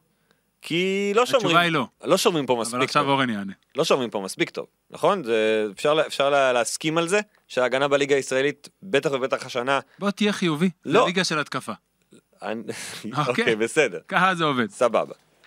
אמ, קודם כל, אני מעריך מאוד ו... ובאמת נותן את כל הכבוד לעבודה שג'יקיץ' עשה בירושלים השנה, אבל אני חושב שהמאמנים המקומיים הם, הם קודם כל מאמני הגנה בפילוסופיה טובים מאוד, אבל עוד פעם, אתה, אתה מדבר על סגל שחקנים, ואני לא חושב שהיו, אולי חוץ ממכבי תל אביב, אה, קבוצות עם עומק כזה בגבוהים, כמו שהיה ל, לירושלים. כי אתה, כמו שאמרתי, אתה, אתה צריך כל הזמן, אה, כל הזמן להחזיק בחיים. עכשיו, עלה מהספסל איתי שגב, שהוא שומר מעולה, אז האינטנסיביות ההגנתית תמיד נשמרה. תגידו לי אתם, קבוצה בארץ שיש לה גבוה מחליף של 15-18 דקות, ששומר כמו איתי שגב? לא בטוח. אולי הפועל חיפה בעונה הבאה. אה, זה עניין של תקציב וזה, אבל זה לא... אין את זה, אבל uh, עוד פעם, זה לא... זה, זה, אני חושב שזה עוד פעם תלוי בסגל שחקנים שיש לך. ואגב, כשמסתכלים על היורוליג ומדברים על האינטנסיביות ועל העוצמה, ובכלל היורוליג זה כמו איזו הצגה אחת גדולה שצריך לשבת ולהסתכל עליה, אבל אתה מסתכל על סגל של 10-11 שחקנים. למה לא 15? לא, אני מדבר במשחק נתון, כן. שכולם משחקים 18-20 דקות, ואז האינטנסיביות היא, היא, כל, הזמן, היא כל הזמן נשמרת, בדיוק. זאת אומרת, שאתה אומר שמעבר לעובדה שג'יקיץ' יש לו איזושהי מנטליות הגנתית, והוא מאמן הגנה, יש לו גם את הכלים עם סגל של עשרה שחקנים שהיה לו במהלך העונה, כשבכל עמדה בעצם התחליף ההגנתי הוא לא פחות טוב ממי שעולה לפניו. אני לא חושב שזה רק הסגל, אני חושב שזה שילוב של, אוקיי, סגל, ברור. אחד, בניית הסגל. זאת אומרת, הבאה של שחקנים שמתאימים אה, ללחוץ, לשמור, לשמור על האינטנסיביות ש, שהזכרנו פה כל הזמן. אבל אני חושב שכן, זה לא קשור לא, לאיזושהי אה, עלבון שאני רוצה לייצר סביב המאמנים הישראלים, אבל זה פשוט עניין שלפעמים דרישה. אתה צריך גם לדרוש, אני לא יכול להגיד לך במאה אחוז, זה לא שמאמנים חלילה לא רוצים שהשחקנים שלהם ישמרו. אבל אם דורשים את זה ברמת היום-יום, יש יותר סיכוי שזה יקרה. אני, אני אומר לכם עוד פעם מהחוויה האישית שלי, כן? אם יש לך שחקן או שני שחקנים שהם הדומיננטים בקבוצה שלך, שמשחקים מעל 30 דקות, רמת הדרישה, וגם כמאמן, לא בטוח שאתה רוצה שהם יעשו את העבירה הזאת כדי לעצור מתפרצת, או שהם uh, ישחקו בקצב כל כך גבוה לאורך זמן, כי זה, כי זה פשוט לא, לא יקרה. עכשיו, עוד פעם, אני מלא הערכה למה שהוא עשה בירושלים, וברור שהוא בנה סגל שחקנים לפי האני מאמין שלו, אבל אה, במציאות שמאמן, אם הוא לא מכבי תל אביב או הפועל ירושלים, אתה, אתה יכול לחלום על איזה שחקן מסוים שאתה רוצה, אבל אתה בדרך כלל לא תקבל אותו. אתה תקבל תחליף פחות טוב. או שתקבל תחליף שכמו שאתה אומר, ובזה אני מסכים, זה כמו ג'ו רגלנד בחולון, אוקיי? אם תדרוש ממנו את אותה אינטנסיביות גם בהגנה, יכול להיות שתקבל. אבל הוא לא יוכל... אבל לא יהיה, הוא לא יהיה כל כך טוב כן. ומסחרר ושולט בקצב בהתקפה. ב-32 או 33 דקות. נכון. אני עובר על הרשימות שלי, אני חושב שעבר, כאילו, הספקנו לעשות הכל. אה, יש לי עוד סוגריים. אימנת השנה מול ספנוליס. כן. איך זה היה? איך הוא נראה לך? כאילו, לא שאני רוצה שתיתן לו ציון, אבל בכל זאת, עשה קריירה אדירה מהגדולים באירופה, ופתאום מאמן. קודם כל, באמת אחד הגדולים באירופה. זה היה המשחק הראשון שלי ב-BCL ביוון, והיה מטורף לראות איזה, את כל העילה שיש סביב המועדון הזה שם סביבו. אמ, כמאמן, כאילו הוא עושה דברים אה, ברמה מאוד מאוד גבוהה. כמו מה? אה, אגב, הגנה, כאילו שזה לא, אבל ההגנה של פריסטריה הייתה משהו מאוד מאוד מיוחד ואינטנסיבי, אמ, מאתגר לשחק נגדו. ופה במשחק הקובע, ששיחקנו בחדרה, אמ, יצא לי ככה לגנוב איזה, איזה כמה משפטים איתו, כי ב-BCL הרי חייבים לשים את המיקרופון בטיימאוט של המאמנים. וראיתי שכאילו ברמת מוכנות אלינו ומה אנחנו עושים ואיפה צריך ללכת ומה מתקיפים, נראה לי, ש... נראה לי שעוד פעם, הדעה הצנועה שלי שהוא הולך להיות אחד המאמנים המובילים באירופה. לא, יש אה, שבחים מאוד אה, רציניים שיוצאים מיוון, בכלל מאירופה, גם יש המון קטעים ברשתות על נכון. סטים התקפיים שספנוליס מריץ. שהעתיק מהגדולים כן, ביותר. בתור אחד גם כמובן שהוא היה רץ, היו סטים שלו, על שמו. תרגיל, ספנוליס פליי. כן. הוא קיבל אפילו תעודה אצל דריימון גרין. כן, אז מעניין, מעניין מאוד לראות האם זה הולך להיות שער השיא, כי אמרת שהוא משקיע בהגנה. שרס הרי היה שחקן התקפה גדול, אבל עכשיו כל מה שמאפיין אותו זה בעצם ההגנה של ברצלונה, או שהוא יצליח כן ל- למצוא איזושהי דרך שגם משלבת משחק אטרקטיבי, זה, זו המילה הנכונה, יפה לעין. אתה אוהב לראות את ברצלונה? לא. אז כן, משחק יפה לעין, זה, זה, זה הדבר הנכון להגיד. אני את מי חייב... אתה אוהב לראות? אה, אני אוהב מאוד לראות את ריאל מדריד, מאוד. את הסגנון, את, הדחיפה, את ה... את ה... בעצם את, ה, את המהות שכל הזמן משחקים מהר ויש זרימה טובה בהתקפה.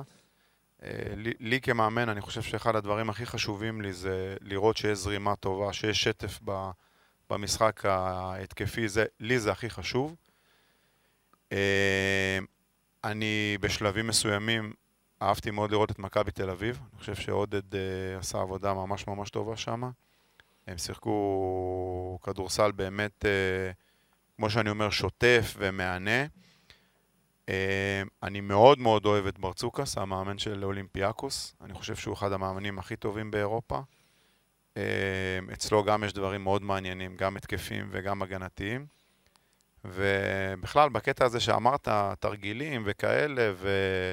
לשארס יש דברים מאוד מאוד מעניינים בהתקפה, אבל uh, בסוף, uh, בסוף אתה יודע, אתה רואה שאתה לוקח מפה ומשם ועושה דברים, אבל uh, באמת, כאילו, אנחנו מדברים על מאמנים ברמה מאוד מאוד גבוהה, ותמיד, uh, בטח אחד, לאחד כמוני, ללמוד ולראות, אבל מבחינת ההסתכלות, אני חושב שריאל מדריד זה תמיד שמה, גם בתקופה של לאסו, מכבי, כמו שאמרתי, ואולימפיאקוס, שהוא עושה דברים מיוחדים.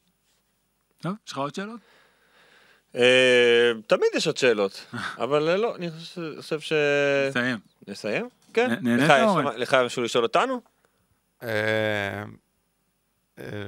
באיזה רמה? מקצועית? לא יודע, איזה נו, רמה שאתה רוצה. שאל שאלה, לא. תתקיל את ג'ובה בטריוויה. אה, ג'ובה? אה, קודם כל לא באתי מוכן, אבל זה תמיד... זה זה השאלה הראשונה כן. בדרך כלל שהוא זה, שואל כן. אותי. שלום, ואז זה. כן, ב- ב- ב- בדרך כלל ב- באירועים של הילדים שיושבים בגנים, אז אה, אם אתה לא צריך לנדנד את הילד או הילדה על הנדנדה, אז מדברים על כדורסל, ולמי שמ- למי שמסתכל מהצד, לפעמים אחרי האירועים האלה, אומרים לי, כמה אפשר לדבר על כדורסל? אבל אני, אני אוהב מאוד לדבר על כדורסל, ו...